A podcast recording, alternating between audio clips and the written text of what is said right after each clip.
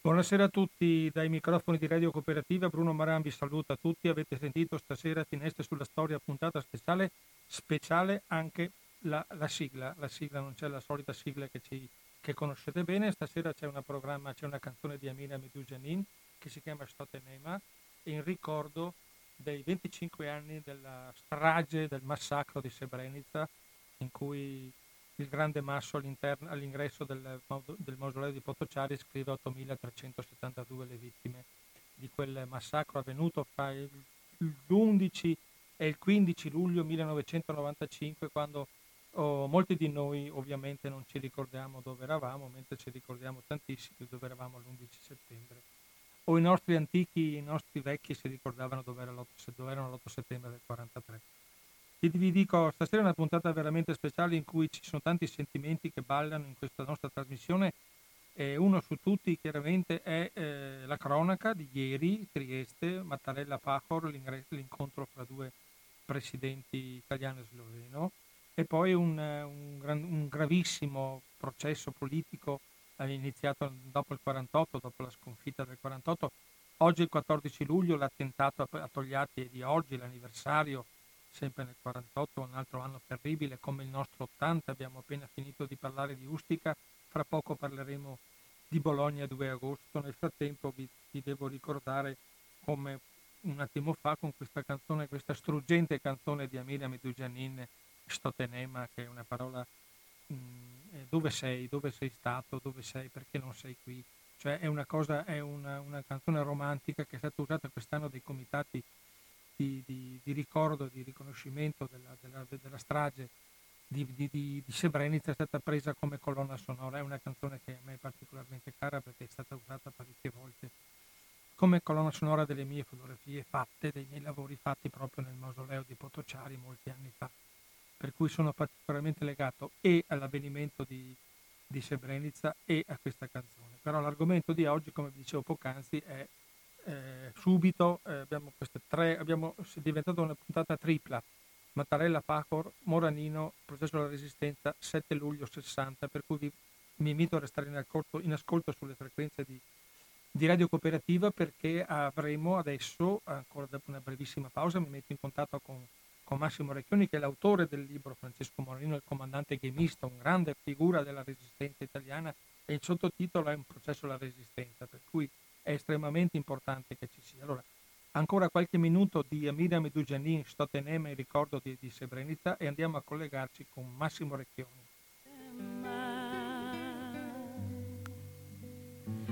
I srca se glasa krade, što te nema, što te nema.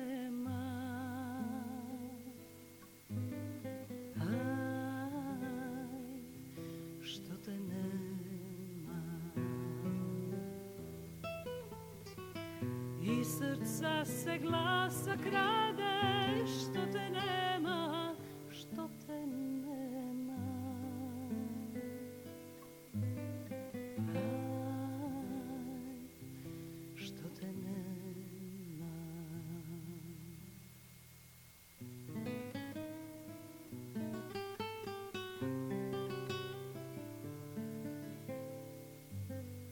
Pronto? Pronto Massimo, Massimo Recchioni? Eh, tolgo la musica, avevo messo Stotenema in ricordo del, del, massacro, della strage di Srebrenica e con te eh, eravamo d'accordo di toccare, tu che sei un grande storico della resistenza prima di tutto, ricordo con grande piacere il tuo libro sulla volante rossa, stasera invece abbiamo un altro eroe della resistenza Francesco Moranino, il comandante Ghemisto. Però prima di entrare a bomba sul, sull'argomento della nostra scaletta concordata, con grande piacere mio perché è un argomento che Moranino volevo assolutamente toccare e tu gentilmente mi hai fatto trovare anche il libro che di, oggi come oggi è di difficile riferimento perché penso sia esaurito. Però eh, eh, essendo la nostra trasmissione finestra sulla cronaca e finestre sulla storia e sulla cronaca, e ieri è avvenuto un avvenimento particolarissimo a Trieste, una cosa che mi ha lasciato molto perplesso, che non ho ancora ben chiaro in tutti i meccanismi di sottogoverno, di sottodiplomazia, di sottopolitica che ci sono stati, e volevo il tuo parere su questa stranissima congiunzione che c'è stata fra eh, Narodny Dom, Casa del Popolo restituita dopo cento anni dall'incendio fascista, eh, visita alla, alla foiba di Basovizza, eh, visita al mausoleo piccolo monumento in ricordo dei quattro eroi della, della resistenza slovena con due presidenti che si tengono per mano usando una cosa già vista potevano fare qualcosa di più originale. A te Massimo, benvenuto a Radio Cooperativa. Sì, è stato estremamente toccante, se vogliamo usare questa espressione. Io saluto te Bruno, saluto gli ascoltatori di Finestra sulla Storia e in generale tutti quelli di Radio Cooperativa. Ringrazio Radio Cooperativa per avermi dato questa opportunità, questa possibilità di stare oggi qui insieme al pubblico. E cosa c'è da dire su, su, questa cosa? A me dà tanto l'aria eh, baratto, possiamo usare la parola brutta, ma baratto. Baratto significa poi eh, darsi qualcosa in cambio di qualcos'altro ed è fatto l'equiparazione che c'è a livello italiano, c'è a livello mondiale, c'è stata con la, la, con la uh, risoluzione della Comunità Europea lo scorso anno, l'equiparazione di fascismo e comunismo e quindi i morti tuoi. Massimo, piccola, tuoi, quelli, piccolissimo, quelli una piccolissima voce sì. leggermente più alta, per favore.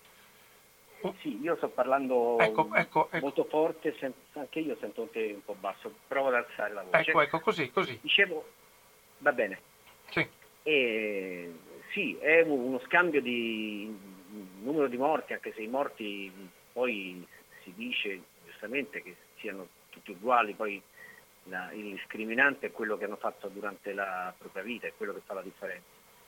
Però questa eh, visita eh, toccante, commovente che hanno fatto i due presidenti tenendosi per mano è, è un pochino la ciliegina sulla torta dell'equiparazione che la storia sta facendo ormai da anni in grande stile tra comunismo e, e, fascismo. fascismo. Sono le tre dittature, fascismo, nazismo e comunismo, le tre eh, dittature del secolo, del secolo, breve. Io credo eh, che la presenza del presidente croato alla, alla, alla foiba di Bassovizza eh, no, non rappresenti affatto un gesto di eh, riconciliazione tra i due popoli, eh, tra le due nazioni. Probabilmente è un'altra volta un'umiliazione, un'umiliazione feroce di chi è stato vittima e pare quasi debba chiedere scusa la mm. vittima al, proprio carnefice, perché se mettiamo le cose soltanto anche nel mero ordine cronologico eh, non possiamo non pensare ai 16 anni di campi di concentramento fascisti sul confine orientale che hanno preceduto di gran lunga le foibe e le foibe poi insomma voglio dire ovviamente sono aumentate, tutti l'abbiamo seguito, aumentano di numero vertiginosamente, ogni giorno aumentano i numeri degli infoibati diminuiscono in modo inversamente proporzionale quelli dei, dei partigiani e dei civili invece uccisi dai fascisti. È tutto, è tutto, in un disegno, in un disegno che si chiama, che, si chiama in un modo che è brutto perché è scorretto parlare in questi termini. No? Eh, si parla di pacificazione nazionale e internazionale, si parla di eh, memoria condivisa. Ecco, io l'ho detto in altre occasioni, l'ho scritto in diverse occasioni che questa eh, equiparazione tra storia e memoria è assolutamente scorretta, perché la storia è, sta, si è svolta in un certo modo, è sempre una e soltanto una. Le memorie delle persone che quella storia l'hanno condivisa, l'hanno divisa, ovviamente è differente, perché eh, scusate la banalità, ma se io faccio uno spregio sulla tua macchina, la mia memoria di quell'atto non potrà mai essere uguale alla tua che lo sfregio sulla macchina l'hai subito. E quindi le memorie di chi andava nei campi di concentramento non poteva mai essere, non potrebbe mai essere uguale alle, alla memoria di chi il, nei campi di concentramento questi ce li portava. Ce li portava. per questo dico, eh, con questa balla, scusate il termine, della memoria con, condivisa ci stanno un pochino facendo festi e stanno cercando un pochino ecco, di equiparare le storie di diversa natura e annacquando, buttando fumo negli occhi e dimenticando in grande stile chi in realtà fu carnefice in quell'occasione e chi in realtà invece fu la vittima.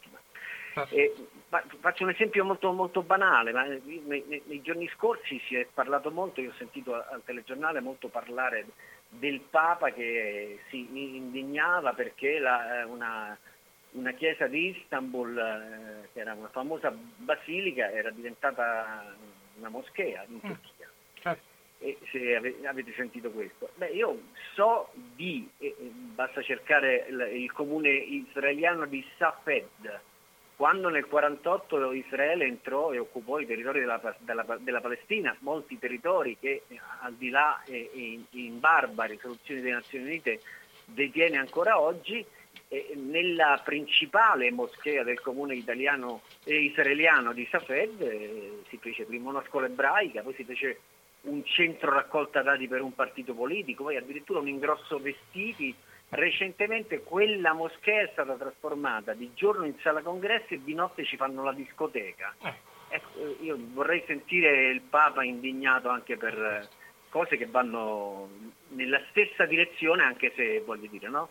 il, il, soggetto e l'oggetto è, è completamente diverso, ma sono cose dello stesso assolutamente equiparabili. Allora, allora Massimo... Se dobbiamo usare uno, uno, stesso peso, usiamolo per tutti. Per tutti. Infatti la mia, la mia preoccupazione oggi era quella proprio con te, di condividere quell'attimo in cui non si può pensare di fare scientemente un parallelismo fra resistenti sloveni e persone che si sono trovate a, a, vivere un momento a fine guerra in cui le regole sappiamo che sono tutte un po' sballate. Infatti su fine guerra noi abbiamo stasera, eh, come quel, nel caso di andare a mettere quel, quel fiore a Basovizza, con tutto rispetto, non è neanche una foiba, è un, fo- è un, è un pozzo minerario, è stata enfatizzata, subito Repubblica ha toppato parlando di 2000 infoibati, Gasparri di solito spara ne dice 20.000, per cui siamo andati anche bene stavolta su questo argomento.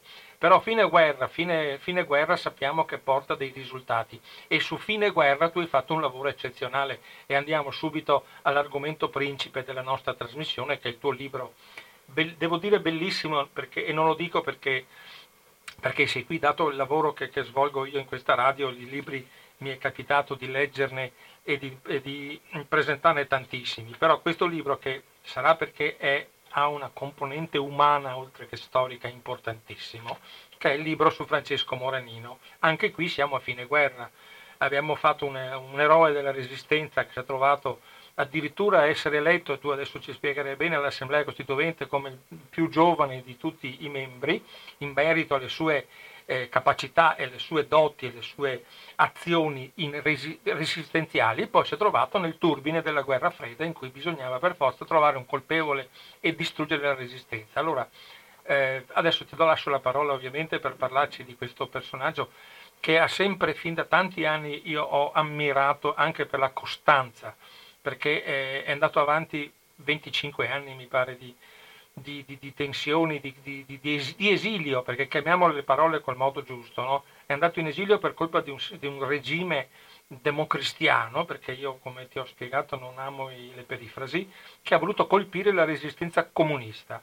Allora mi inquadri un attimo tu con la tua, che ovviamente hai scritto questo libro precisissimo, tendo a sottolineare precisissimo, come, come, documentazione e come testimonianze, mi inquadri la figura di Francesco Moranino, il comandante ghemisto, un processo alla resistenza, edizioni Derive e Approdi, scritto da te Massimo Recchioni.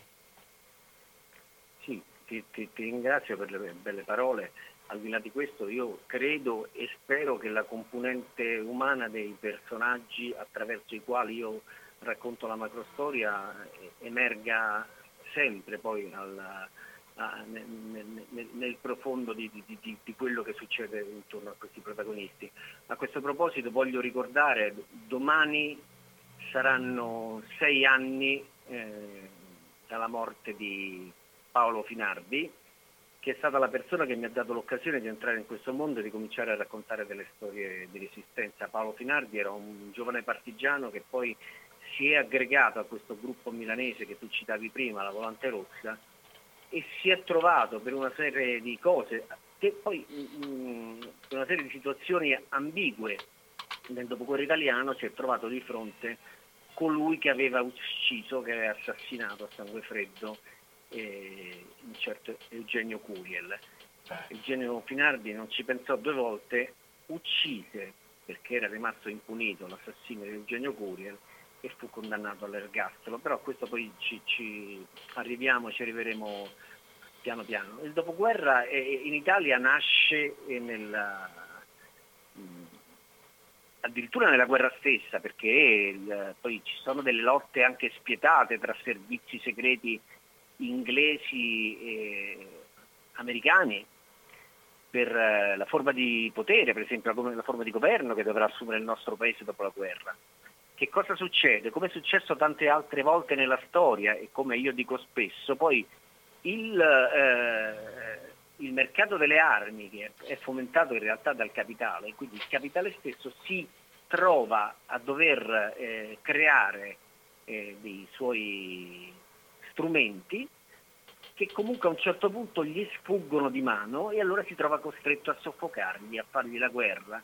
E questo è successo eh, nella seconda guerra mondiale perché eh, è, è, noto ormai a tutti, a partire dagli storici di destra, nessuno nega più di come, di, dell'intuizione, l'intuizione che ebbe per primo Gramsci già nel 1919, lo scrisse su, sull'ordine nuovo, di come il fascismo, al di là della, di, di, di, questi uomini che andavano scimmiottando, eh, facendo queste, queste parate per le strade, il fascismo era una cosa molto seria perché era il modo con cui la borghesia avrebbe cercato di mantenere sotto eh, controllo le classi subalterne che si stavano ribellando.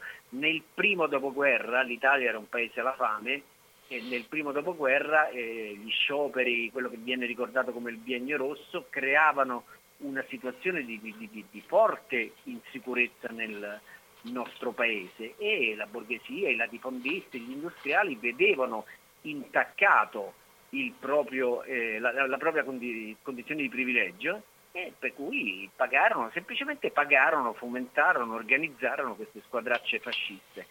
Quindi diciamo che il, il fascismo è nei livelli di eh, mantenimento del controllo del potere da, economico, prima che politico, da parte del capitale, è uno degli stati, diciamo che è l'ultimo stadio, lo, stato, lo stadio in cui è più eh, è, è, inutile fare qualsiasi altra cosa, non basta più la strategia della tensione, non basta più la polizia che mena uccide, mm. cioè bisogna di una sospensione temporanea della democrazia borghese, che però, guarda caso, quando finisce, quando questa sospensione temporanea della democrazia borghese finisce e si torna al momento precedente e quindi alla democrazia borghese, poi di fatto vedremo poi, come nel dopoguerra è successo da noi, che nella, nel, nel, concreto non cambia nulla, perché poi ai posti di, di, comando ci rimangono gli stessi, gli industriali sono gli stessi, le leve del potere politico e economico nelle mani ce le hanno gli stessi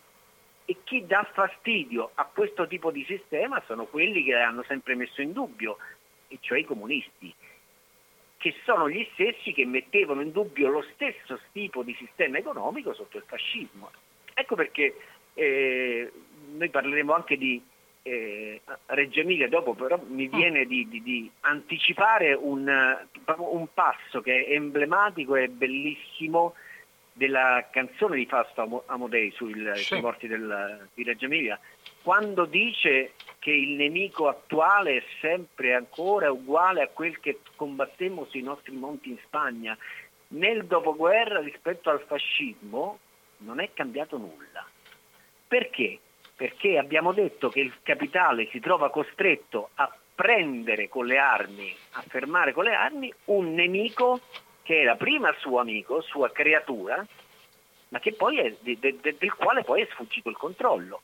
Non sono novità eh, cose come il fatto che gli americani avessero durante la seconda guerra mondiale delle fabbriche in Germania, delle fabbriche Ford riconvertite eh, per costruire camion eh, militari per esempio, che eh, gli Stati Uniti si impegnarono a non bombardare, mentre la Germania a sua volta si impegnava a comprare a prezzo ovviamente scontato quei camion dagli Stati Uniti, quindi erano in guerra, però era anche diciamo, un, un gioco delle parti.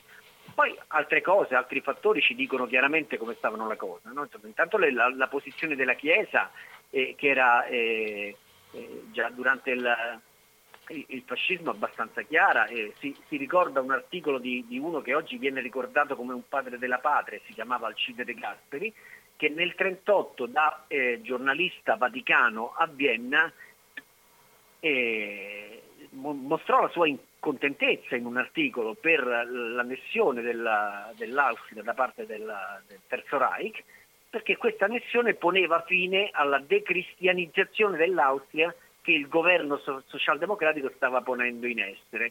Quindi anche De Gasperi la diceva lunga, sapeva bene da che parte stare. Il segretario di Stato, eh, quindi il ministro degli esteri del Vaticano, durante la seconda guerra mondiale un certo cardinale napoletano che si chiamava Maglione scrisse una lettera aperta a Badoglio dove diceva mi raccomando sì è vero il fascismo è caduto però mi, continuiamo a stare dalla parte giusta perché il vero nemico per noi, per l'Occidente, è il bolscevismo, uso il termine bolscevismo e questo è stato, era chiaro, qualcuno si è lasciato sfuggire, ma poi altre, altre, molte altre circostanze lo lasciano intravedere. Lo sbarco degli alleati ad Anzio, per esempio, che si fermano tre mesi e mezzo a frattocchia davanti a Roma senza più avere eh, diciamo, eh, difese tedesche che possano impedire l'ingresso nella capitale. Perché gli americani non entrano prima a Roma solo per aspettare quelli che vengono dal fronte di Cassino, dalla linea Gustav? No, io non ne sarei sicuro. Perché nella, nella, nell'autunno successivo gli americani si fermano eh, mesi sotto la linea gotica e c'è il proclama di Alexander che dice la resistenza la sospendiamo, ci vediamo a primavera? Io credo che siccome tre indizi fanno una prova, c'era sicuramente un piano da questo punto di vista, perché ovviamente i comunisti davano fastidio potenzialmente e quindi c'era un piano di far fare ai tedeschi il lavoro sporco prima di essere decimati, prima di essere sconfitti e, e scacciati. Ma lo stesso fatto che quando nell'aprile del 1945 tutti, eh, tutte le città del nord insorsero e i fascisti tedeschi ci stavano molto attenti nelle mani di chi si sarebbero arresi, nessuno si voleva arrendere ai partigiani, avevano direttive precise di arrendersi soltanto nei, nelle, nelle mani delle, degli alleati. Genova si arrese ai partigiani, non c'erano alleati nei vicinanze. Massimo. Ecco, da questo punto di vista quella storia si è cominciata a riscrivere in quel momento, ma si sta mm. scrivendo, parlavamo prima di Trieste, sì. ma eh, voglio dire, la giunta di centrodestra di Trieste mm. sta chiedendo addirittura di spostare la data della liberazione di Trieste, cioè di no, non di quando eh, di datarla a quando entrarono i partigiani nella città di Trieste, ma quando un mese dopo entrarono gli alleati. L'hanno già, l'hanno già festeggiato Maurizio, eh, Massimo, hanno già fatto no. una, una, mozione del, del, del sindaco.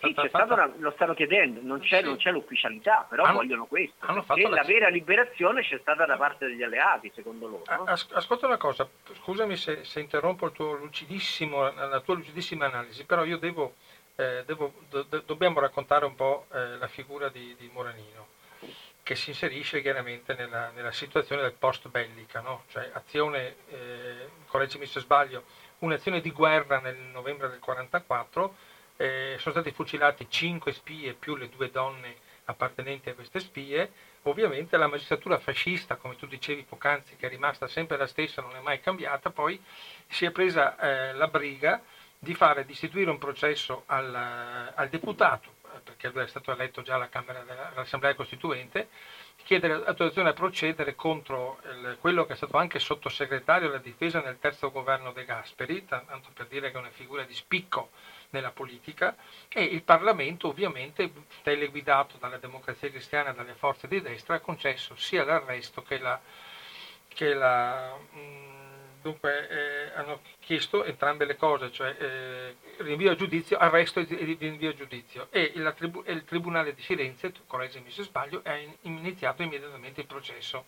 Tutto questo dopo il 48, dicevo poc'anzi che oggi è l'anniversario dell'attentato a Togliatti, che è una figura di un'ambiguità assoluta anche nel tuo libro emerge chiaramente. Siccome io ho un debito eh, di, di, di, coscienza verso nell'avversare l'amnistia Togliatti, che è una delle cause anche della nostra, della nostra mancata Norimberga, diciamo, del nostro mancato eliminazione di certi fascisti, alla fine sono usciti dalla galera i fascisti e volevano mettere dentro Moranino, ecco, morale della questa del 48.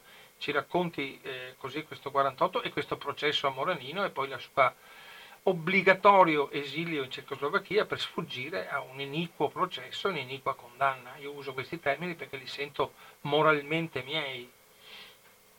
Certo. Io ci sarei arrivato con un pochino più di calma e cerco di arrivarci con un pochino più di calma, poi, poi mi dici se, no, perché abbiamo eh, se, se devo eh, dobbiamo... a correre o no, perché no. sì, ovviamente si arriva al 48, ma al 48 ci si arriva dai, diciamo che dal 48 questo secondo me è, è un dato eh, che, va, che, va, studiato molto, andrebbe studiato nelle scuole, non lo si farà mai ovviamente, ma gli anni che vanno dal 45 al 48 in realtà sono anni eh, particolarissimi, sono gli anni emblematici di, che manifestano come andrà a finire la storia di questo paese. Sono quei tre anni, perché nel 45, quando c'è, c'è la liberazione del paese, ci sono tanti partigiani comunisti che diventano poliziotti, carabinieri, vanno nelle, nel, nell'apparato dello Stato, perché si pensa veramente che la società sia cambiata, che il nemico vero fosse il fascismo e che quindi il nemico vero fosse stato sconfitto. E quindi era normale per i poliziotti essere anche comunisti. In un cinegiornale che si trova su YouTube, mi pare che sia del 50, Scelba, che era ministro degli interni, disse io a Reggio Emilia mi sono trovato con 232 poliziotti di una divisione, 230 erano iscritti al Partito Comunista. Che avreste fatto voi? Io li ho licenziati tutti e li ho sostituiti. Questo era quello che è successo, perché se la storia del 45 racconta quello che io ho appena detto, è vero anche che la storia degli anni successivi racconta di migliaia di famiglie di comunisti e socialisti che facevano la fame perché non li prendeva a lavorare nessuno. La storia andava in questo modo qui e, e il, l'anno di, di svolta è il 1947. Nel 1947 anche se c'è già stata l'amnistia Togliatti e poi apriamo una piccola eh sì, eh, sull'amnistia Togliatti. Togliatti. perché è anche, è anche importante no, per quello che è successo nel nostro paese. Certo. E, che sarebbe però successo comunque, io credo. Nel 1947, all'inizio del, dell'anno, eh, c'è il nostro Presidente del Consiglio, che è sempre quel di Gasparilli, che si reca da Truman, è il, il Presidente del Consiglio di un governo di unità nazionale, come tu dicevi, che viene dopo i governi eh, Parri, Bonomi, eccetera. Qual è il, il discorso? io qui farei anche un'introduzione su quello che significano oggi le parole. No? Si parla tanto di piano Marshall, oggi sul Covid si parla del piano Marshall, eh, gli aiuti agli stati si chiamano piano Marshall. Io credo e non mi sento di poter essere smentito che il piano Marshall in realtà rappresentò un vero e proprio ricatto politico degli Stati Uniti nei confronti del nostro paese. Piano Marshall significava soldi in cambio di strategia politica, in cambio di obiettivi politici che dovevano mutare. Cioè questa storia dei governi di unità nazionale in Italia non poteva andare avanti.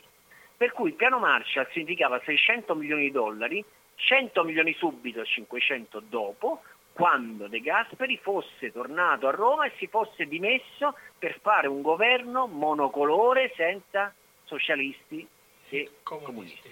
Questo successe, poi i socialisti che erano un po' più furbi, alcuni almeno, parlo di Sara, Saragat eccetera eccetera, furono cacciati dalla porta, fecero il Partito Socialista Democratico, rinnegarono un po' di cose, fecero un po' di abbiure rientravano dalla finestra e entrano quasi subito nel governo. No? Sì. Però anche lì c'è da fare un bel distinguo tra la figura di Saragat e la figura di Sandro Pertini, che erano due partigiani che poi si trovarono anche insieme a Regina Celi eh, quando, durante l'occupazione di Roma e furono liberati da vassalli, eh, perché poi la, la storia di, di Saragat e Pertini cambia notevolmente nel dopoguerra.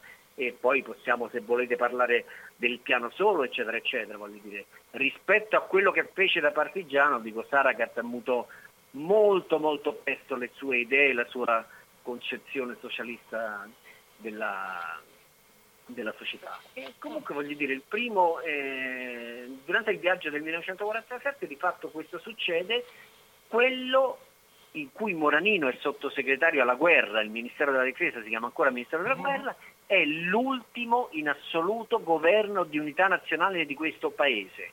Fino allo scioglimento del Partito Comunista eh, con la Bolognina nel 1991, mai nessun esponente di quel partito sarebbe più entrato nel governo del paese. E questo era quello che desideravano gli americani e questo fu. E in realtà poi alla fine, eh, per dire, tu, tu, hai parlato di una Norimberga tedesca, io direi un pochino più approfonditamente che al di là della Norimberga tedesca, che non volle la Germania ma, Germania, ma vogliono, vogliono, gli americani come esempio, no? come, come eh, atto esemplare, oltre a quei 14 condannati a morte, l'apparato dello Stato tedesco è rimasto, è rimasto nazista come è rimasto fascista quello italiano, non è che sia cambiato molto. E in Italia come in Germania gli esponenti di spicco, i migliori anticomunisti, quelli che stavano nei servizi segreti, che erano rimasti gli stessi e avevano solo cambiato nome perché erano più monarchici ma erano repubblicani, venivano assunti, i più bravi venivano assunti dall'OSS che è quella che poi diventa la CIA no? negli, anni, negli, anni, successivi. Perché la, il futuro dell'Europa deve essere questo, deve essere un futuro soprattutto anticomunista. E quindi l'equiparazione che c'è nella risoluzione dello scorso anno tra eh, nazismo e mm, comunismo mm. dire, è frutto di tutta, tutta questa storia qui frutto anche del, di, di, di, di, un'amnistia, della quale ora parliamo, due parole sì. secondo me vanno dette, certo. però è anche frutto di, un, una particolare eh, tendenza del popolo italiano a essere perlomeno, per usare un eufemismo, particolare, no? perché il popolo italiano è sempre stato tutto, dico, senza offesa per nessuno ovviamente, prima tutto con Di Pietro, poi tutto con i 5 Stelle, prima era tutto fascista, poi era tutto qualunquista, tutto antifascista, è sempre stato con tutti popolo italiano ha una estrema semplicità a salire sul carro del vincitore eh? e ha una facilità così estrema che, caso unico nella storia del mondo, l'8 settembre del 43, quando Badoglio, che, era, eh, che era stato nominato Presidente del Consiglio 40 giorni prima, la caduta del fascismo,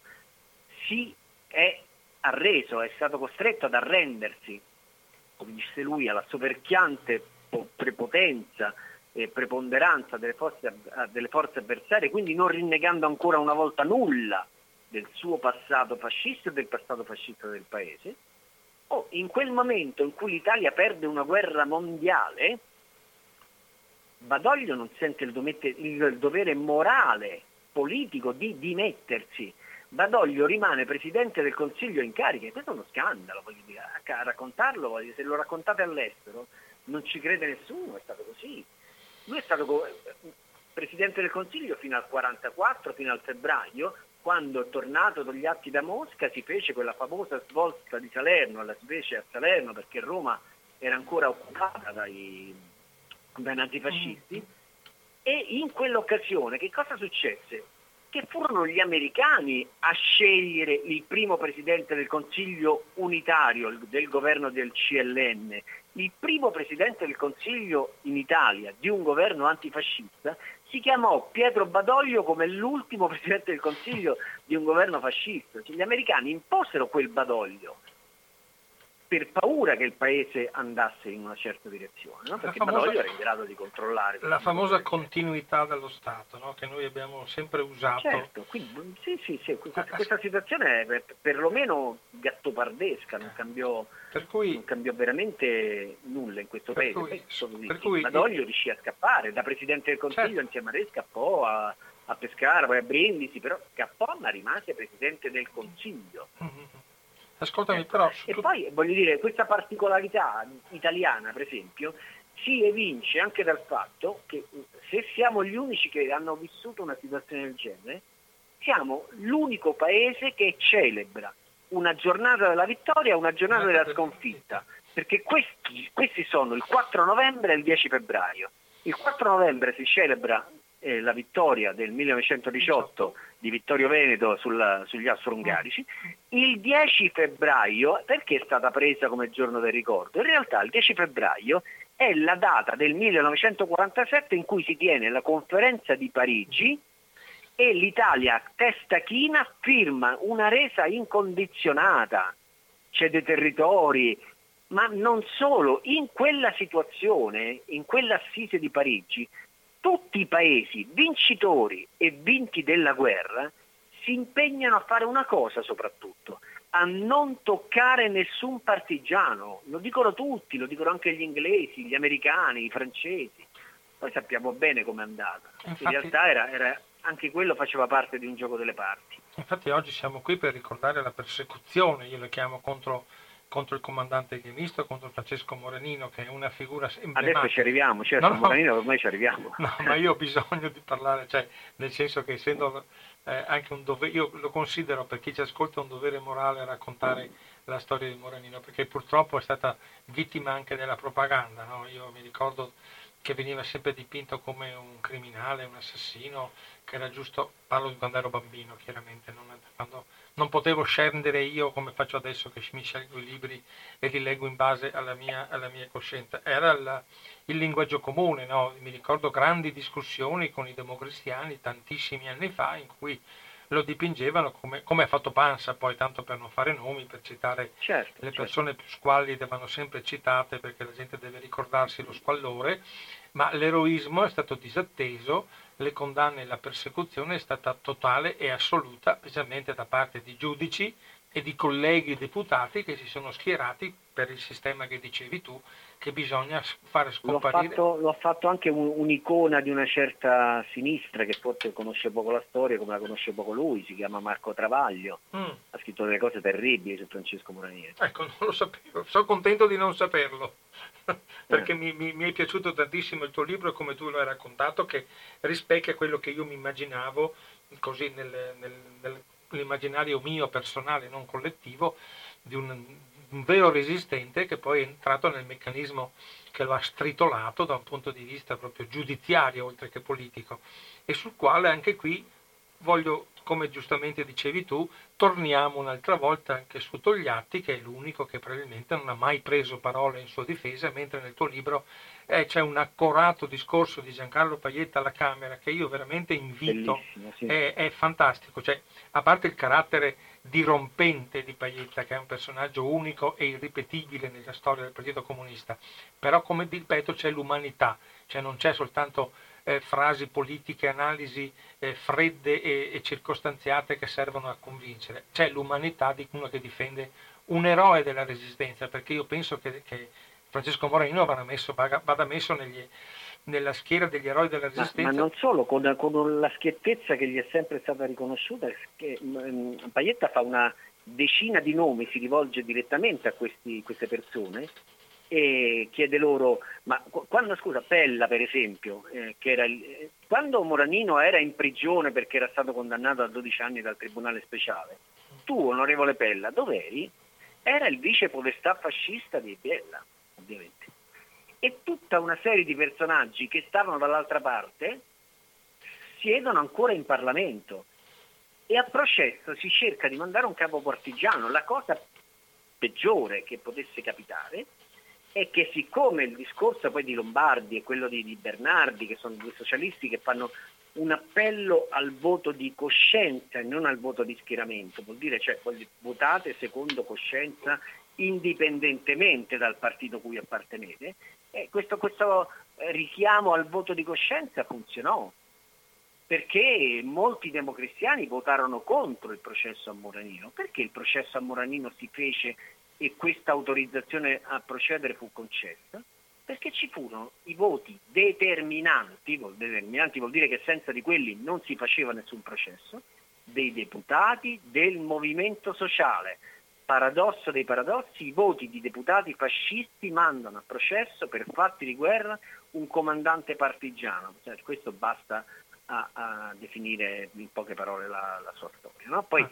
della sua storia possiamo ricordare tante cose, appunto che giovanissimo è stato, è stato condannato dal Tribunale Speciale a 12 anni, nel libro racconto di una, di una cosa abbastanza particolare che è quasi la felicità del padre, perché lui raccontava al padre di andare a fare dei, eh, dei manifestini fascisti che andavano distribuiti per non metterlo in apprensione e il padre che è un socialista vero vuol dire, se la prende a male e quando scopre lui, che lui viene arrestato perché è un comunista, il padre ha quell'attimo, al di là della, della, della tristezza ovviamente che del dolore che prova, ma c'ha quella contentezza per cui lui, voglio dire, a certe cose non ci ha mai creduto.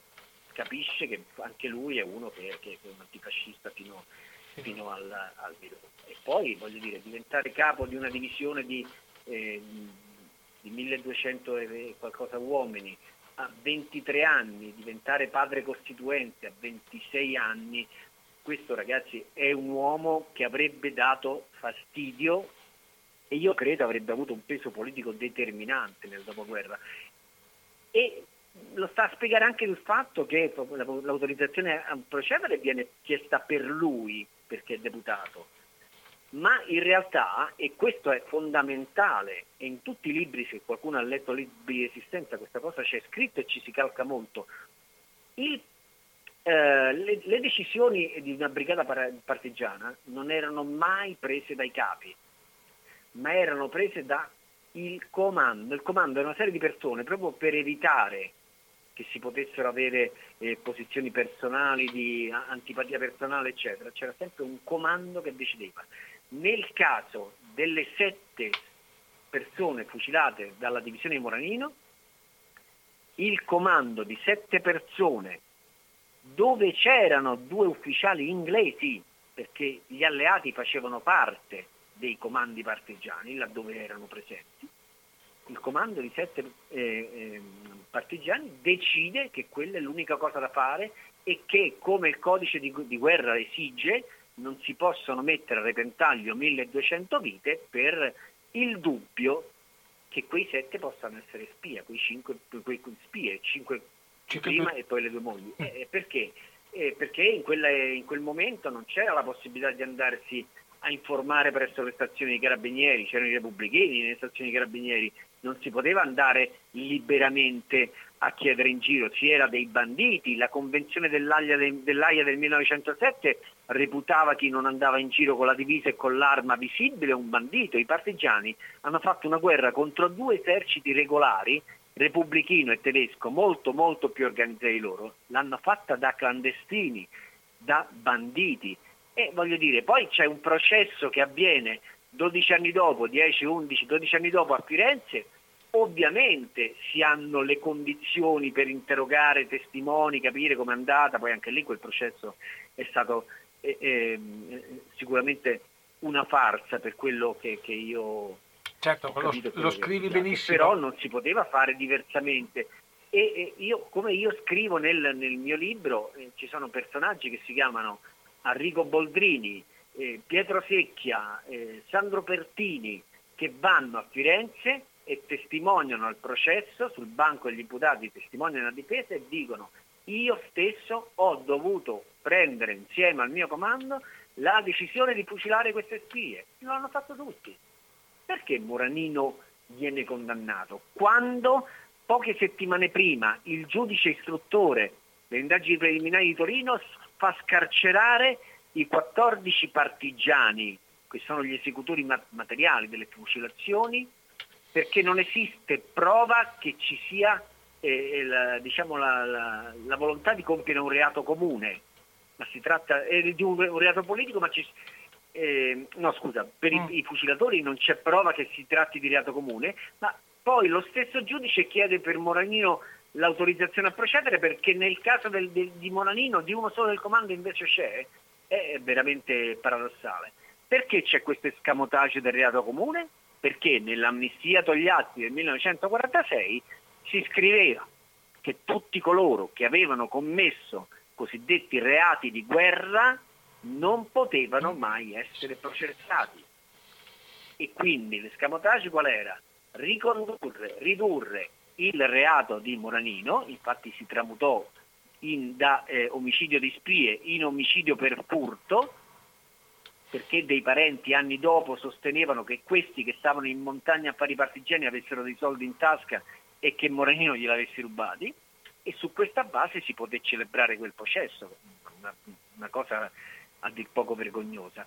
Io mi permetto, perché poi se non me lo scordo, no, no, di, prego, di, aggiungere una cosa a questo prego, proposito, prego. se mi permetti. Ma certo, ma, ma... Eh, circa un mese fa è stato il 49esimo anniversario della morte di Moranino, perché è morto poi di infarto. Lui dopo l'esilio è tornato, è stato presentato dal Partito Comunista al Senato, è stato rieletto con un, un enorme eh, numero di voti. Però è morto, lui ha, un, un, cioè, ha fatto una vita diciamo, abbastanza eh, particolare, era abbastanza provato, carcere eh, fascista, resistenza, esilio in, in cosiddetta democrazia. Poi ebbe un secondo infarto poi pochi giorni dopo vicino Torino dove abitava e, e morì nel 71. Abbiamo pensato, visto l'interesse che poi è, ha suscitato questo 49 anniversario, di fare qualcosa di più grande, probabilmente in Piemonte dove l'Istituto Storico della Resistenza possiede, grazie alla famiglia eh, Moranino, un fondo dove sono eh, raccolte tutte le sue cose, i suoi scritti, i suoi documenti, eccetera, di fare un cinquantesimo anniversario nel giugno prossimo lì. E, ed allora insieme all'editore di questo libro del, che è del 2013 abbiamo pensato eh, di, di, fare una seconda edizione, una seconda versione del libro di Moranino, diverso da questo, che racconti altre cose, che racconti in modo magari più di sottofondo alcune cose e che ne racconti altre che sono finora rimaste inedite. E, insomma, dire, già a, a, me sembrava quasi un sogno aver potuto scrivere un libro su di lui e, diciamo che a primavera ne vedremo anche un secondo. Bene, allora ti aspetto a primavera. Così continuiamo questo bellissimo ragionamento su Moranino e sulla resistenza, perché a me piace tantissimo il concetto di processo alla resistenza, perché qui lui è una figura carismatica, una figura conosciuta, una figura nota, però diciamo che rappresenta una parte della resistenza, con tutto rispetto per gli altri, della resistenza comunista che viene perseguitata dalla, dal regime di guerra fredda, dalla democrazia cristiana più bieca, che è quella che poi fra qualche minuto andremo a ragionare quando nel 60, non molti anni dopo, una parte della DC si allea con l'MSI, fa il governo Tambroni e la polizia eh, non più di Scelba perché non era lui il ministro degli interni nonostante venga sempre accusato di tutti i crimini, stavolta Scelba non c'entra, però la polizia spara, spara in maniera eh, ignobile contro dei manifestanti pacifici. Eh, il termine scelbismo rimase. Rimase, sì, beh, Scelba ha tutte le responsabilità, però stavolta proprio sì. c'è il governo Tambroni, ripeto, eh, con l'avvallo sempre della destra DC che sta combattendo contro dico il povero Aldo Moro che stanno cercando di fare quella, quel, quel, governo delle convergenze parallele che nascerà dopo questi, anche questi tragici fatti che depongono la fine del centrismo, scelbismo centrista che viene definitivamente, credo, eh, sepolto. Perdonami se ti interrompo, Prego. anche nel, come nel caso dell'autorizzazione a procedere nei confronti di Moranino, quel governo Tambroni nasce, poi si dimette, poi ritorna, mm. mm. viene rimandato dal Presidente eh, a, a, alla Camera eh, nasce con i voti determinanti del movimento sociale. Ah, quindi, eh? certo, certo. Perché senza, senza, quei voti fascisti lì quel governo non c'è, non ha i numeri. Non ha i numeri. È come, è, è, è sono le corse di corsi storici, no? per Moranino abbiamo avuto bisogno dei sì. voti dell'MSI per eh, l'autorizzazione a procedere, qui invece per fare un governo che è molto di più con tutto il rispetto per la Vicenza Moranino, Vicenza Moranino, qui siamo un governo della nazione che si erge a, a difendere un, un, un, sistema economico che sta crollando perché siamo 60, poi tu mi insegni abbiamo 62 piazza statuto e poi andiamo verso il 68, cioè questo è un cambio, è un cambio epocale, cioè è, è proprio un crinale 60, luglio 60 rappresenta molto di più che che i poveri cinque morti, che i morti di Licata, i morti di Napoli, i morti di Catania, cioè morti a non finire, fare 14 me- morti in tre mesi, il governo Tamaroni mi sembra abbia come record, però diciamo che denota la fine di un sistema politico che, sta, che si sta scollegando, proprio scollegando completamente dalla realtà. Eh, tu, tu, che sei un profondo conoscitore di questa cosa, entrando a bomba sull'argomento eh, Reggio Emilia, Eh, restiamo un attimo con un'analisi politica della situazione, oltre che sui fatti che sono abbastanza noti, no? congresso della MSI a Genova, eh, medaglia d'oro della Resistenza, eh, prefetto fascista che doveva presiederlo, il tortu- Basile, il torturatore fascista, c'è tutta la, la pletora, no? Michelini, Almirante, c'è tutta una miscellanea di, di gente che, con concetto di prima mi spiego meglio, io avrei la chiamo Norimberga per dire che quella gente doveva stare in galera, non doveva permettersi di avere il diritto di formare un partito, la democrazia deve sapersi anche autolimitare in certi casi. Almirante fucilatore non doveva per me avere il diritto di formare un partito, di fondare l'MSI, cioè io lo, me lo vedevo bene in galera con un paio di ergastoli che così diciamo, rifletteva sui suoi crimini, cioè, ecco questo è il mio concetto di Norimberga che non c'è stata. Non pretendo la pena di morte eh, fittizia diciamo dei 14 capi, mi bastava averne 200-300 in carcere, ecco sono abbastanza limitato in questo, 200-300 fascisti che almeno avessero dai 20 ai 30 anni di carcere in modo da togliere dalla circolazione. Il quadro politico della DC del 60 che sta crollando sotto il peso, ripeto, della rivolta giovanile, anche mettiamoci dentro la rivolta giovanile. Me, me la leggi tu per favore questa, questo 60 italiano che è un... Come sì. Cioè, prego, ci, prego. ci, posso arrivare, anche qui ci arrivo un pochino, sempre, lo sì. prendo un pochino da lontano. Sì. Eh, perché, no, io vorrei riaprirla una, una, parentesi perché non abbiamo parlato dell'amnistia Togliatti, no? Sì, perché certo. eh, molto spesso si danno delle colpe a Togliatti che probabilmente Togliatti non ha, sta di fatto che comunque il Partito Comunista eh, quell'amnistia la, la, la, la votò e fu in base a quell'amnistia che si fecero il processo Moranino e altri 830 circa processi nei confronti dei partigiani, cioè non è che il processo Moranino piove e un fulmine a ciel sereno, ci sono centinaia di processi che vengono fatti nei confronti dei partigiani. Ci sono tanti eh, esponenti partigiani, tanti dissidenti politici o accusati di reati di guerra, di atti di guerra, che, come tu sai, io ho scritto nei miei precedenti libri, che sono costretti a scappare in centinaia e a chiedere asilo politico in un paese straniero, perché qui se no li cercano e poi li, li, li condannano. Cioè, dire, cerchiamo di contestualizzare anche questa situazione, perché in Italia per tanti anni vigeva ancora il codice Rocco. Nel codice Rocco, che era il codice fascista di procedura penale, eh, eh il, una accusa di diffamazione portava da 5 a 12 anni di galera. Cioè, se io scrivevo il prefetto di Milano è stato un funzionario fascista sul giornale, io uh-huh. intanto ti faccio il processo per diffamazione. Poi vediamo come va a finire. Come può andare a finire? Abbiamo detto, tu lo hai accennato, io te lo ribadisco, che il 98% dei giudici sono rimasti nel dopoguerra gli stessi che erano prima. Se noi sommiamo all'amnistia Togliatti la eh, soggettività del giudice di decidere sul caso singolo e nella fattispecie di vagliare se ci sia stata particolare efferatezza, crudeltà nel reato ascritto nel processo, allora quella, eh, l'imputato viene condannato. Se non c'è stata crudeltà, non viene condannato. Quindi Moranino si è rivelato crudele perché ha rubato 40.000 lire dalla tasca di uno dei cinque prima di fucilarli. Testimoni al processo hanno detto che lui diede 40.000 lire, il comando diede 40.000 lire ai cinque perché dovevano fare una fantomatica missione in Svizzera che poi non si fece più e, non, e quando Moranino andò a cercare le prove di questa missione non ne trovò, va bene. Al di là di questo, eh, questo, questo succedeva, voglio dire, I, i giudici in presenza di criminali fascisti non riscontravano mai l'efferatezza. Ci sono sentenze che gridano vendetta, sono scritte su libri, sono scritte su carta stampata.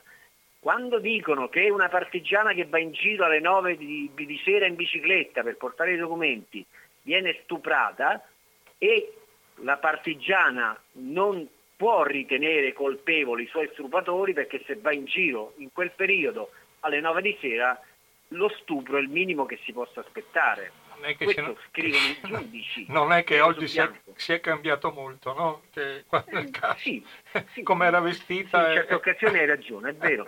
scusa, oppure, scusa. Eh. Oppure torture da parte di fascisti nei confronti dei partigiani.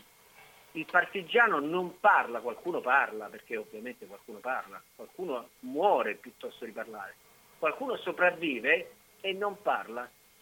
E voglio dire, la sentenza che cosa dice? La, la tortura non è stata così crudele, così efferata, tant'è vero che il torturato non ha parlato, quindi, morale della favola, questi li assolviamo. Diventa un attenuante. Ci sono centinaia e centinaia di sentenze di questo tipo. Sta di fatto che dopo l'amnistia Togliatti, e questo fu lo sbaglio forse del Partito Comunista, cioè non rendersi conto di che con quei provvedimenti di attuazione di quel provvedimento legislativo le cose potevano andare soltanto in quel modo, non in un modo diverso, perché i giudici fascisti non li mettono in galera fascisti, mai, perché mondo è mondo, primo. Secondo c'è anche una questione di tempistica, io lo scrivo anche nel libro, ci sono paesi dove il fascismo non c'è stato per niente, il nazismo non c'è stato, e parlo della Danimarca, della Norvegia, del Lussemburgo, la Francia, eccetera, dove ci sono stati processi non per fascismo, per nazismo, per collaborazionismo e sono state fucilate, messe a muro senza processo decine e decine di migliaia di persone. E le prime amnistie, quando sono arrivate, sono arrivate alla fine del 1950 o nei primi anni 50. Perché l'amnistia, se tu la, la voti eh, 20 eh, giorni dopo il referendum tra monarchia e repubblica fai il conto, il 2 giugno del 46 c'è il referendum, il 22 la prima cosa che fa il Parlamento vota l'amnistia e dice di fatto liberi tutti, che anche uno eh, che, che, che vede, si vede oggetto di un provvedimento di amnistia del genere, secondo noi capisce che ha sbagliato o c'ha più il senso dell'impunità? E secondo me c'è il senso dell'impunità, e tant'è vero che i fascisti restano tutti fascisti.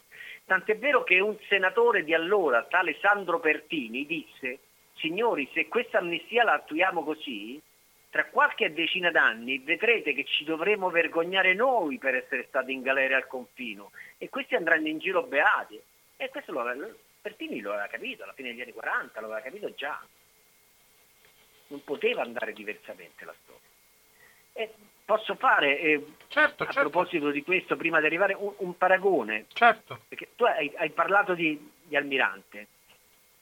Intanto so, sono, ho fatto quel, quell'annuncio, tra virgolette, su Moranino, ma sono contento di dire che nella seconda metà di settembre esce un bellissimo libro che ha scritto un ex direttore dell'unità sul eh, famoso processo Almirante. Il processo Almirante riguarda fatti del 1970, perché mani- oltre a essere stato firmatario del manifesto della razza, mm. oltre a essere stato eh, eh, guardasigilli del Ministero della Cultura mm. Popolare del ministro Mezzasoma nel, durante la Repubblica di Salò, Almirante eh, era stato confinato subito nel dopoguerra, era stato indagato per ricostituzione del partito fascista. Pensa, faccio, faccio soltanto così questo, questo sì. parallelo, eh. Moranino, concessione della grazia, ergastolo primo, secondo, terzo grado. Almirante viene chiesta la, l'autorizzazione a procedere per ricostituzione del partito fascista, vietata dalla dodicesima disposizione finale transitoria della Costituzione italiana, nonché dalla legge Scelba del 52. Ebbene, l'autorizzazione a procedere nei confronti di Almirante viene votata dalla Camera, a grande maggioranza nel 1974. Poi va in tribunale e ci sono delle procedure tecniche da, da seguire. Il tribunale quando è che ritorna i documenti, che rimanda i documenti alla Camera dicendo potete procedere? È la fine del 1988 e Almirante è morto da sei mesi. Posso, posso drammaticamente sorridere No, Massimo, scusami. Ma è successo questo. Nella, allora, Moranino è ricordato anche come il primo parlamentare per cui è stata richiesta l'autorizzazione a, a procedere e all'arresto. Il secondo, nel 1976 si chiamava Sandro Saccucci. Mm. Sì. Forse che c'hai qualche anno, diciamo, mi, c'hai l'età mia. Mi, mi, mi, mi ricordo ricordi, bene. era un deputato missino mi ricordo bene. a Sezze Romano sparò su un... Esatto, ha sparato. Esatto. Bene, anche in quel caso per omicidio si chiese nei confronti di Saccucci la, l'autorizzazione a procedere all'arresto, venne concessa immediatamente e gli fecero un processo. Prese otto anni in primo grado per, per omicidio, eh, in tempo di pace, a differenza di un atto di guerra che portò a tre ergastoli. Parliamo anche di questo, no? contestualizziamo le cose. Certo. Otto anni in primo grado, sei anni in secondo grado, sentenza cancellata per scorrettezze, per vizi procedurali, si dice così tecnicamente, in Cassazione. Vuol dire che Sandro Saccucci ha la, la fedina penale sporca eh, pulita, scusa, sì, sì, quella sporca secondo noi, secondo certo, tutti, secondo la, certo. la, la, l'onestà intellettuale. È un assassino. Secondo l'etica, però vive da uomo libero, vive in Spagna, in Argentina e torna ogni tanto in Italia è un uomo libero, un assassino che non è stato mai condannato dalla legge di questo paese. E qui torniamo a, al discorso dell'inizio, no? perché un paese fascista che vede la fine della sospensione delle, delle libertà democratiche, parli, di cui parlavamo prima, e vede il ritorno alla democrazia, non può, non potrà mai condannare i fascisti, perché i fascisti sono uno di quegli step, uno di quegli scalini di cui quel paese, di cui quella democrazia si serve in determinati periodi. E perché se no qui c'è stato il movimento sociale sempre eh, eh, costituzionale in Parlamento per tanti anni? Perché Casa Pound va alle elezioni, Forza Nuova alle mm. elezioni e nel, in virtù del fatto che siamo in un paese democratico si può dire, ognuno può dire quello che pensa, non esiste più la dicitura, la, la frase di, di, Matteotti, il fascismo non è un'opinione, è un crimine, in barba al povero Matteotti che ci è stato pure ammazzato per questo, no? Però succede questo, ma succede tanto in questo paese. Io delle volte eh, eh, lo scrivo, mi diverto a scriverlo, io um, vedo il prezzo della benzina, ma non voglio aprire n- nessuna parentesi sul prezzo della benzina oggi perché non c'entra nulla. Si è di molto abbassato, anzi addirittura lo hanno regalato perché col Covid non lo comprava più nessuno, il petrolio. Nel prezzo del petrolio c'è una parte di tasse che si chiamano accise che salgono e scendono a secondo del eccetera eccetera. Vabbè, non lo facciamo qui. Io voglio soltanto segnalare che tra eh, guerra del Libano dell'83, la missione in Bosnia del 96, i terremoti Friuli Belice del 68, Irpinia dell'80, terremo- eh, l'alluvione di Firenze del 66, il Vaionta del 63 e tante altre cose, ultime l'alluvione in Toscana, il terremoto in Emilia del 2012, c'è un millesimo di euro, è niente, ma per principio c'è un millesimo di euro per ogni litro che noi paghiamo di nafta o di benzina, finanzia ancora oggi la guerra d'Etiopia del 35-36, la guerra colonialista barbara che causò mezzo milione di morti che l'Italia fascista volle fare in Africa. Noi ancora oggi la paghiamo, siamo costretti a pagarla. Ma perché? Drammatico. Qualsiasi governo antifascista di una repubblica antifascista, dico, almeno questa cosa qui, voglio dire, pagatevela da sola, fatela pagare ai Savoia, no? i Savoia hanno addirittura chiesto la, la, restituzione di quello che gli era stato confiscato, no? dire, è, è il re che ha firmato quell'atto di guerra, sono i fascisti che hanno fatto la guerra. Però succede questo, va bene. Arriviamo, sì, arriviamo in questo contesto, eh, perché poi il tempo mi sa che sta stringendo sì, anche, sì. arriviamo al 1960, non, però al 1960 ci arriviamo eh, attraverso inizi di strategia della tensione. Io ho scritto un libro sul gobbo del quarticciolo che cerca di mettere delle bombe al, a un comizio di Negni e Togliatti già alla fine del 1944, quando il resto dell'Italia è ancora sotto l'occupazione. Poi, dopo che è, viene vagliato questo cosiddetto piano ricatto Marshall, eh, la sinistra non può più andare al governo, De Gasperi si dimette. A che succede? Eh, il caso vuole che il primo maggio, che, la, che la, nell'aprile del 47 in Sicilia il Fronte Popolare vince le elezioni regionali il Partito Comunista unito al, pro, al, al Partito Comunista vincono le elezioni regionali. Che cosa succede? La ricordiamo ancora oggi, certo. non è mai stata desecretata il primo maggio, se non si poteva permettere al governo nazionale di, di, la, la, presenza del, dei comunisti e dei socialisti, perché la si poteva permettere al governo della Sicilia? Ci fu Portella della Ginestra, della Ginestra a Piano degli Albanesi, 14 morti e tutto eccetera eccetera, la scomunica delle politiche del 48, la scomunica del 49 nei confronti dei comunisti, mai un fascista è stato scomunicato in questo paese, voglio dire, no? Vabbè. E poi si arriva piano piano alla, all'epurazione dei partigiani dall'apparato dello Stato, ai processi contro i partigiani e al reintegro, alla restaurazione vera e propria dei fascisti, degli industriali fascisti che erano scappati sotto l'occupazione, i partigiani gli avevano salvato le fabbriche e avevano loro restituito le fabbriche a guerra finita. E quegli stessi partigiani venivano ora cacciati. C'è una cosa emblematica che succede all'inizio del 50 e che ci dice, ce la dice lunga su quell'atmosfera. Questa cosa succede a, a Modena. Il 9 gennaio del 50, se lo andate a cercare, c'è il famoso massacro delle fonderie riunite di Modena. Cioè, il padrone, che è un collaborazionista fascista anche lui, delle fonderie riunite di Modena, ha eh, centinaia di lettere di, di, di, di licenziamento pronte. Perché? Perché non vuole il sindacato, non vuole la commissione operaria, 565 dipendenti che lui chiede di poter cacciare per assumerne la metà, ma non tra quei 565, ma tra altri che sceglie lui. E che succede? In quel momento parte uno sciopero lungo, lunghissimo, nelle ferie, ovviamente nelle, ferrerie, nelle, nelle, nelle fonderie di Modena fino a che il 9 gennaio del 1950 c'è una strage. Ci sono sei operai, è la prima volta che la polizia spara sugli operai, non l'aveva mai fatto dopo, il, dopo la liberazione, e sei operai rimangono morti sul secciato. E questa è l'atmosfera del, degli anni 50. Eh, Rodari scrive in un articolo 300.000 persone per 6 vittime.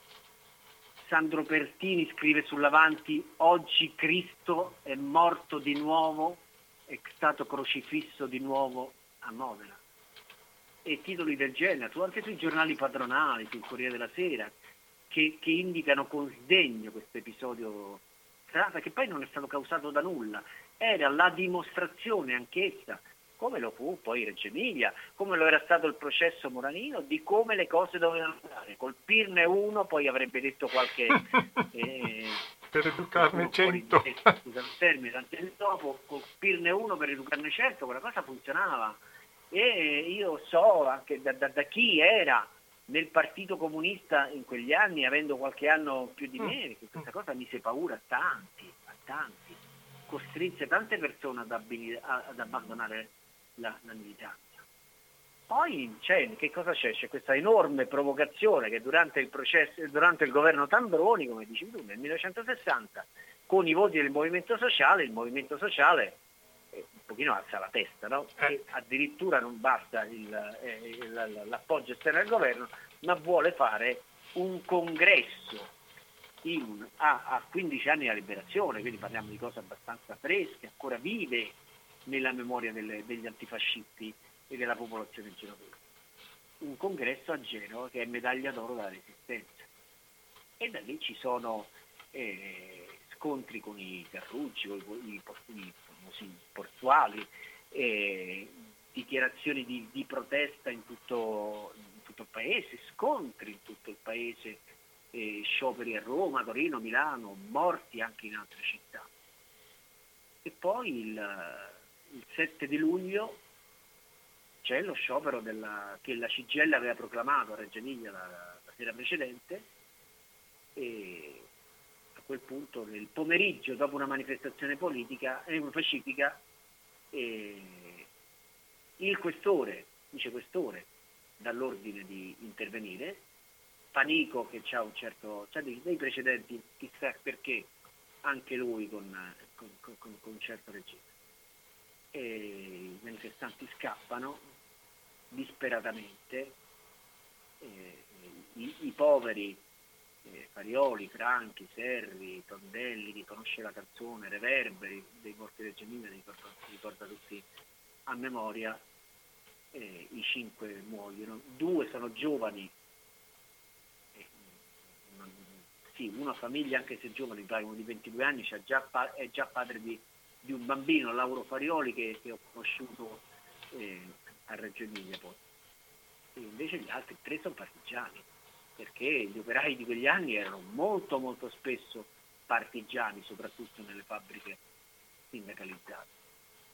E poi quello che succede negli anni successivi sono sì le vicende processuali, è sì l'arrivo del centro-sinistra mm. nel governo nonostante questo, però l'arrivo del centro-sinistra non è una cosa indolore, anche se non, ha, non avrebbe cambiato e non ha cambiato nulla, perché poi di fatto c'è, c'è, sì, c'è l'importante statuto dei, dei, dei, dei lavoratori approvato nel 1970 Pochi si ricordano che fu approvato senza i voti, paradossalmente senza i voti del Partito Comunista, passò la Camera. E il Partito Comunista questo spesso non lo ha ricordato. Comunque, al di là di questo, le sentenze ovviamente lasciano il tempo che trova, il, agenti trasferiti, eh, praticamente vicequestore assolto, eh, formule piene, eh, eccetera, eccetera. Però il governo mono, eh, diciamo, eh, del centro-sinistra dicevo non fu, non fu indolore perché fu solo due anni dopo che eh, un certo capo dei carabinieri e capo di Stato mm. Maggiore, mm. generale Carlo De Lorenzo, che vista la brutta aria che prendeva la guerra negli ultimi mesi aveva fatto addirittura il partigiano, si era addirittura recato al Quirinale per convincere il presidente Segni, che era allora in carica, a, a, a, della necessità di un golpe, di, una, di, di un tentativo di, di smettere, cioè di, fermare questo paese che stava andando alla deriva perché e, e, i comunisti stavano prendendo troppo, troppo piede.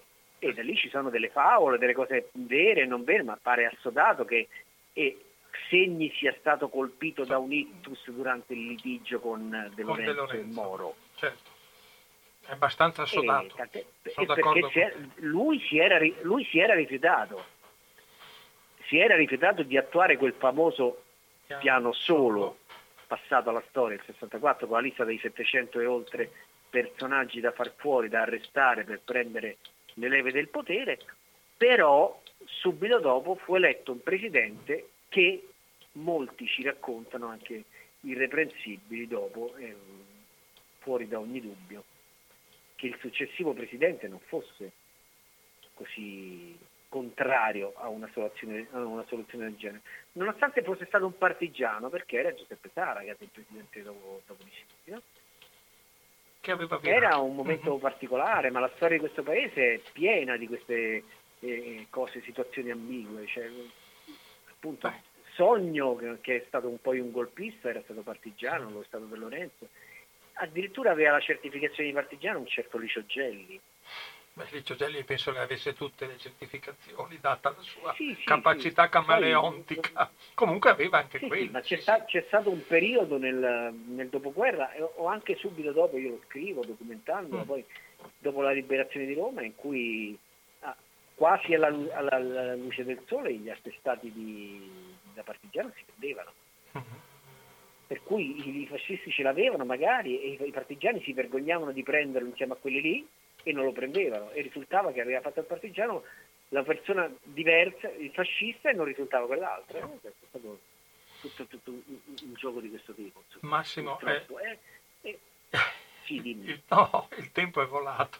Parlare con te veramente... No, io lo so, io sporo sempre. No, non ti preoccupare, Dovevamo, abbiamo, siamo riusciti a parlare quasi di tutto, anche nonostante le enormità di argomenti, perché quando in Italia ovviamente, come tu giustamente dici, ogni cosa è collegata e a sua volta c'è una catena e di responsabilità e di collusioni e di cose che non funzionano, per questo paese effettivamente noi siamo arrivati a uno stadio di malfunzionamento generale anche perché toccando con te e anche in altre trasmissioni le nostre, dico nostre responsabilità collettive della mancanza di chiarezza, della mancanza di onestà, della mancanza di, di eliminare le, le, cellule malate, cioè abbiamo tutto un insieme, siamo, abbiamo le scorie ormai che stanno raggiungendo un livello pericolosissimo.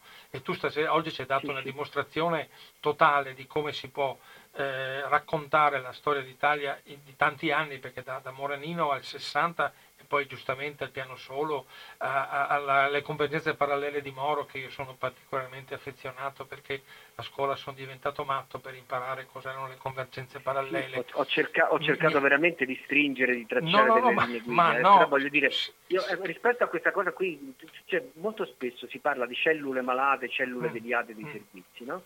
Sì. Questa cosa è falsa, è completamente falsa perché i servizi segreti vengono presi di, di nella loro totalità viene cambiato il loro nome, sono gli stessi. gli stessi. I servizi segreti sono quelli che fanno il lavoro sporco, sono fascisti dalla nascita, sono fascisti dalla nascita. Non cambiano mai.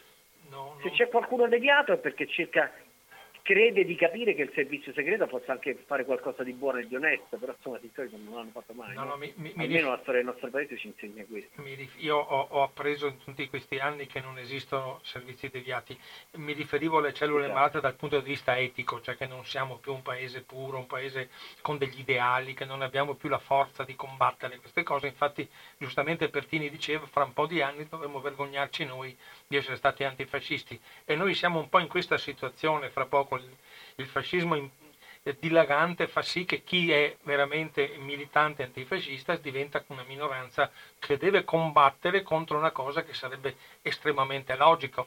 Il fascista deve essere la minoranza perseguitata, tra virgolette, politicamente. L'antifascista deve essere colui il quale a testa alta va nelle piazze e dimostra che noi abbiamo dei valori che sono fondati sulla famosa resistenza e non sui processi di resistenza come giustamente tu hai fatto. Io ti sono molto grato di questa lunga chiacchierata. Ti, ti, ti, ricordo soltanto una cosa, Dimmi. un mezzo minuto, perché Dimmi. ti voglio ricordare Dimmi. il libro su Almirante. Sì. Dimmi. Che si chiama L'avrai camerata Almirante la strada che pretendi da noi italiani L'avrai. e racconta il processo perché Almirante si volle difendere dicendo, dando del falso a quel manifesto invece il processo ne dimostrò l'assoluta veridicità per cui voglio dire chi lo aveva secondo lui calunniato venne assolto perché aveva detto la verità scusami anche lì non successe nulla l'avrai, cam- l'avrai camerata Almirante il processo? Almirante il processo? La strada che pretendi ah. da noi italiani, che parafrasa un pochino la lapide, quella che scrisse Calamandrei per Kesterling, che voleva la lapide dagli italiani perché aveva sì. salvato le città d'arte. Ecco, no? questo libro è già uscito o deve uscire? No, no, esce a settembre. Con, la, con sempre con, un'anteprima. Con derive a Prodi? La casa... No, no, no, esce... Non è mio, ma è, ma è scritto dal, da un ex direttore dell'unità. Lo troverete, lo troverete presto perché... Ma chi è questo eh, se ne par- se ne, credo, spero che se ne parli tanto. Ascolta, ma chi è l'ex? Chi è l'ex? Questo almirante famoso statista qui oh, per oh, oh, Ma chi è l'ex direttore di, dell'unità? Diccelo. Si chiama Carlo Ricchini. Oh. Carlo Ricchini. Eh, perché Scrivete questo... il nome, Carlo Ricchini. Carlo Ricchini. Sto lo, scrivendo lo perché... a settembre eh, nelle librerie. Ecco, allora tu vuoi che eventualmente a ottobre ne parliamo?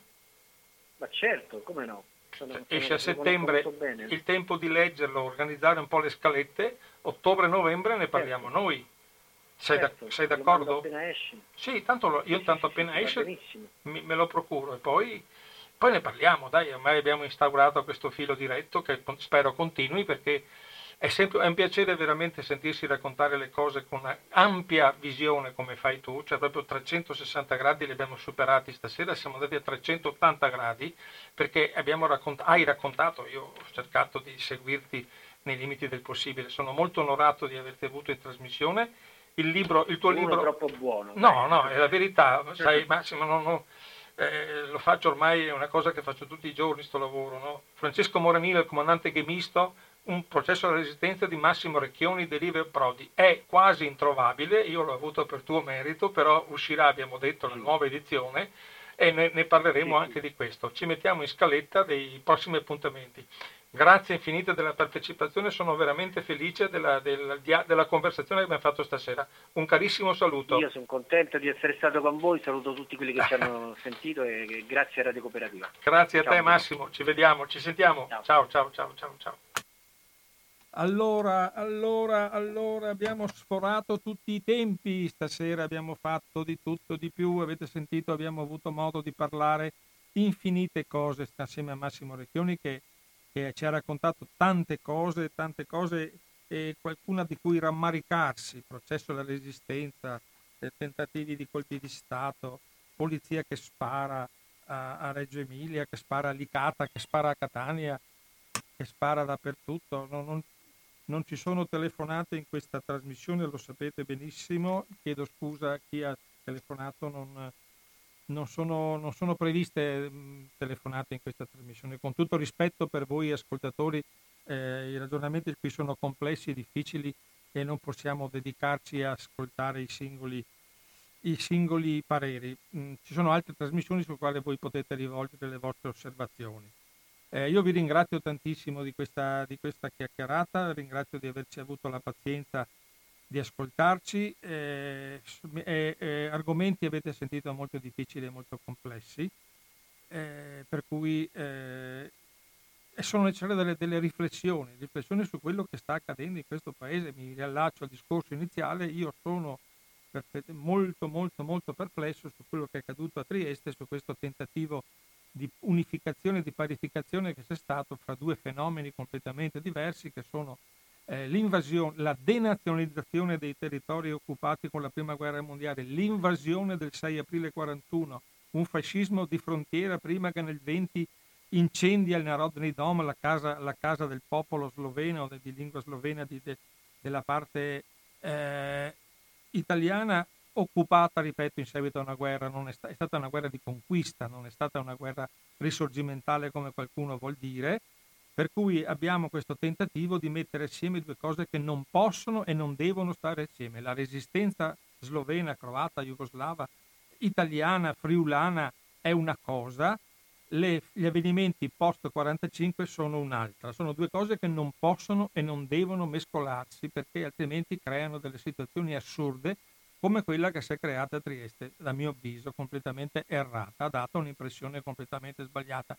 La memoria condivisa, siamo tutti d'accordo, chi la studia, che non può esserci se non attraverso prima un'ammissione di colpa di chi ha commesso il reato. I reati li hanno cominciati a fare i fascisti dal 1922 al 43-45, poi c'è stata la reazione. Allora, prima cominciamo a stabilire le colpe di chi ha iniziato la guerra, di chi ha invaso un paese, di chi ha bruciato, di chi ha torturato, di chi ha creato un sistema concentrazionario di decine di campi di concentramento. Uno è qui a Chiesa Nuova, lo ricordo, uno è a Treviso, il più terribile era Arbe, Arab, dove andate in vacanza molti di voi, quest'anno forse no, ma in questi anni ci siete stati. Per cui è difficile fare questi ragionamenti sull'onda della propaganda. Qui abbiamo cercato di raccontare le cose come stanno. Io adesso mi permetto di raccontarvi l'ultimo pezzo, l'ultimo pezzo di musica, è stato mi chiedo scusa di non aver fatto delle interruzioni eh, per riordinare le idee, ma era talmente lungo e, e, e, ampio il ragionamento fatto con Massimo Recchioni che era difficile interrompere i suoi ragionamenti.